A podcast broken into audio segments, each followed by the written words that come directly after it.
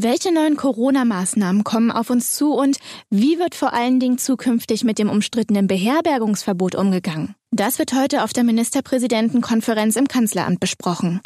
Warum Markus Aspetzberger, Geschäftsführer des Landestourismusverbandes Brandenburg, nichts vom Beherbergungsverbot hält und welche extremen Auswirkungen dieses Verbot schon jetzt hat und warum Berlinerin und Dreifachmama Alexandra aus Reinickendorf findet, das Beherbergungsverbot spaltet unsere Gesellschaft, das hören Sie in dieser Podcast-Folge mit mir, Julien Heinrich.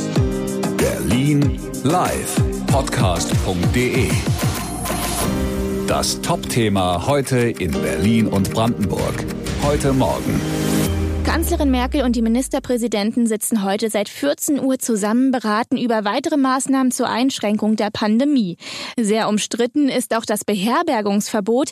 Da eine allgemeine Lösung zu finden, könnte sich schwierig gestalten. Mecklenburg-Vorpommern zum Beispiel hält am Verbot fest. Berlin ist dagegen.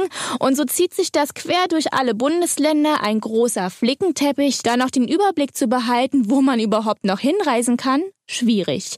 Viele Berliner hatten nach Urlaub in Brandenburg gebucht gehabt. Da dürfen wir Berliner ja jetzt nicht mehr übernachten. Trifft nicht nur Urlauber, sondern auch Hotel- und Pensionsbetreiber. Berlin live. Heute Vormittag. Meine Kollegin Steffi Fiedler hatte Vormittag dazu mit Brandenburger Pensionsbetreiberin Linda gesprochen. Ihr habt viele Stornierungen ne? und dich ärgert das. Das ist einfach nur noch, sag ich jetzt mal, nervig irgendwo. Mhm. Weil alles andere ist erlaubt, bloß die Beherbergungen. Die haben das Problem, dass wir jetzt wieder zusehen können, wie wir klarkommen. Ja, das würden sich wohl viele touristische Betriebe wünschen, dass beim Verhängen solcher Maßnahmen auch über schnelle finanzielle Entschädigung gesprochen wird. Mecklenburg, Schleswig-Holstein und Bayern halten am Beherbergungsverbot fest, Berlin, Thüringen und NRW nicht. Heute könnte bei der Ministerpräsidentenkonferenz ein einheitlicher Kurs festgelegt werden. Berlin live. Heute Mittag. Auf einen einheitlichen Kurs hofft auch Markus Aspetzberger. Er ist Geschäftsführer des Landestourismusverbandes Brandenburg und ihn hatte ich heute Mittag am Telefon. Wir sind gegen ein Beherbergungsverbot, weil das bisherige Geschehen zeigt, dass die Menschen sich nicht im Urlaub mit Corona anstecken. Die Menschen fahren beispielsweise nicht nach Brandenburg, um hier im Urlaub Party zu machen. Die Menschen halten sich im Urlaub an die Regeln, die wir haben. Und die Gastgeber machen das auch so. Es gibt Schutz- und Hygienekonzepte, die werden eingehalten und damit haben wir ein sehr geringes Corona-Risiko. Wie viele Berliner, wissen Sie das ad hoc, sind dann jetzt aufgrund der, des Beherbergungsverbots äh, weggefallen? Also das ist, war ja echt ein krasser Einbruch, ne? Es ist ein wirklich, wirklich krasser Einbruch jetzt auch für Brandenburg. Ich kann nur sagen, wir haben Betriebe, bei denen fehlen jetzt bis zu 60 Prozent der Gäste und das halt ganz spontan. Wir sind weggebrochen von Freitag auf Samstag. Was wäre Ihrer Meinung nach die optimale Lösung äh, für alle Beteiligten? Wir brauchen definitiv einheitliche Lösungen für ganz Deutschland, die für Hoteliers, für Ferienwohnungsvermieter, für Urlauber verständlich sind damit jeder weiß, was geht, was geht nicht, was darf ich, was darf ich nicht. Und wir brauchen definitiv eine neue Teststrategie, wir brauchen schnelle Tests, weil auch wenn es jetzt heißt, ja, du darfst im Brandenburg Urlaub machen, wenn du einen negativen Corona-Test vorzeigst, der nicht älter als 48 Stunden ist und ich bekomme mein Testergebnis erst nach 72 Stunden. Man soll ja Menschen, die irgendwie hier ihr Leben leben wollen und mal mit Menschen zusammen sein wollen und Freunde treffen, die soll man nicht stigmatisieren, die machen ja nichts Schlimmes solange sie sich an die Vorgaben halten, so wie das eben die Hoteliers machen, wie das die Barbesitzer machen. Und wenn es die Gäste auch machen, haben sie doch eigentlich alles richtig gemacht. Genau, und so sollte es natürlich auch in Zukunft äh, laufen. Wie heißt es immer schön, so schön neue Normalität und da muss man ja dann auch irgendwie hin.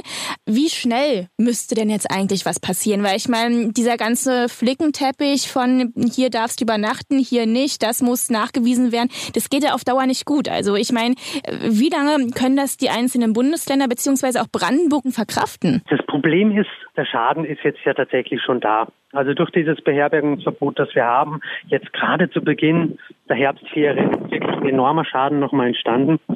Umso wichtiger ist es, dass wir jetzt wirklich sehr schnell zu sinnvollen Lösungen kommen, weil wir wissen ja, also Weihnachten steht vor der Tür und die Weihnachtsferien steht vor der Tür und die Leute möchten jetzt wissen, darf ich denn überhaupt meinen Urlaub ähm, dieses Jahr zu Weihnachten machen. Und da braucht man Sicherheit und die brauchen wir sehr schnell. Berlin live. Heute Nachmittag. Ja, das wünscht sich auch Mama Alexandra aus Reinickendorf. Sie hatte extra mit ihren drei Kindern Urlaub in Brandenburg gebucht. Dieser fällt jetzt weg und auch sie ist klar gegen das Beherbergungsverbot. Ich denke, dass das Beherbergungsverbot nicht dazu beiträgt, das pandemische Geschehen in irgendeiner Weise positiv beeinflusst wird. Ich glaube tatsächlich, dass es eher kontraproduktiv ist. Denn auf der einen Seite ist dadurch, dass eben den Bewohnern aus Risikogebieten die Übernachtung, also die Beherbergung in den äh, jeweiligen Bundesländern untersagt ist, ein erhöhtes Aufkommen an Tagestourismus zu beobachten. Und ein erhöhtes Aufkommen von Tagestouristen führt natürlich auch in der Konsequenz zu viel mehr Menschenkontakt untereinander. Also ich glaube, dass die äh, Kontaktketten sehr viel größer sind, wenn jeden Tag neue Menschen in die jeweiligen Landkreise, in die jeweiligen Regionen fahren, als wenn man eine Woche konstant dort Urlaub hält. Auf der anderen Seite trägt es natürlich auch in erheblichem Maße dazu bei, die Akzeptanz in der Bevölkerung zu schmälern, die Akzeptanz gegenüber den Maßnahmen. Wenn letztendlich ein Mittel oder eine Maßnahme verhängt wird, die keinerlei Wirkung erzeugt, gießt das nur Öl in das Feuer derjenigen, die die Maßnahmen ohnehin von vornherein für sinnlos halten. Und sie sieht auch noch ein ganz anderes Problem im Verbot. Das größte Problem, was ich bei dem Beherbergungsverbot sehe, ist, dass es die Gesellschaft, die ohnehin gespaltene Gesellschaft noch mehr spaltet.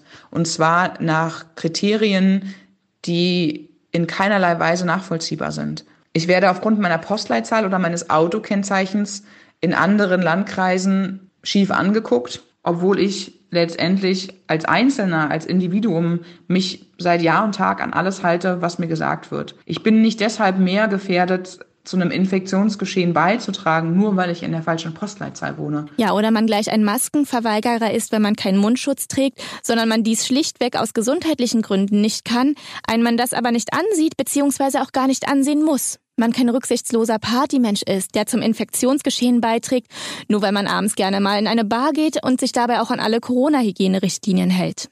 Ja, mittlerweile sind auch schon erste mögliche Beschlüsse der Ministerpräsidentenkonferenz durchgesickert. Nach verschiedenen Medienberichten könnte schon ab einer Infektionszahl von 35 auf 100.000 Einwohner eine erweiterte Maskenpflicht und eine Sperrstunde gelten, Maßnahmen, um einen erneuten Lockdown zu verhindern. In welcher Größenordnung über das Beherbergungsverbot auf der Ministerpräsidentenkonferenz gesprochen wird, ist bislang unklar.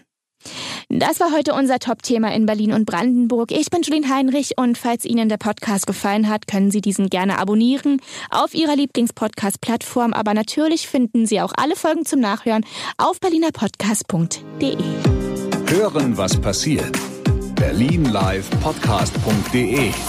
Das war das Top-Thema heute in Berlin und Brandenburg.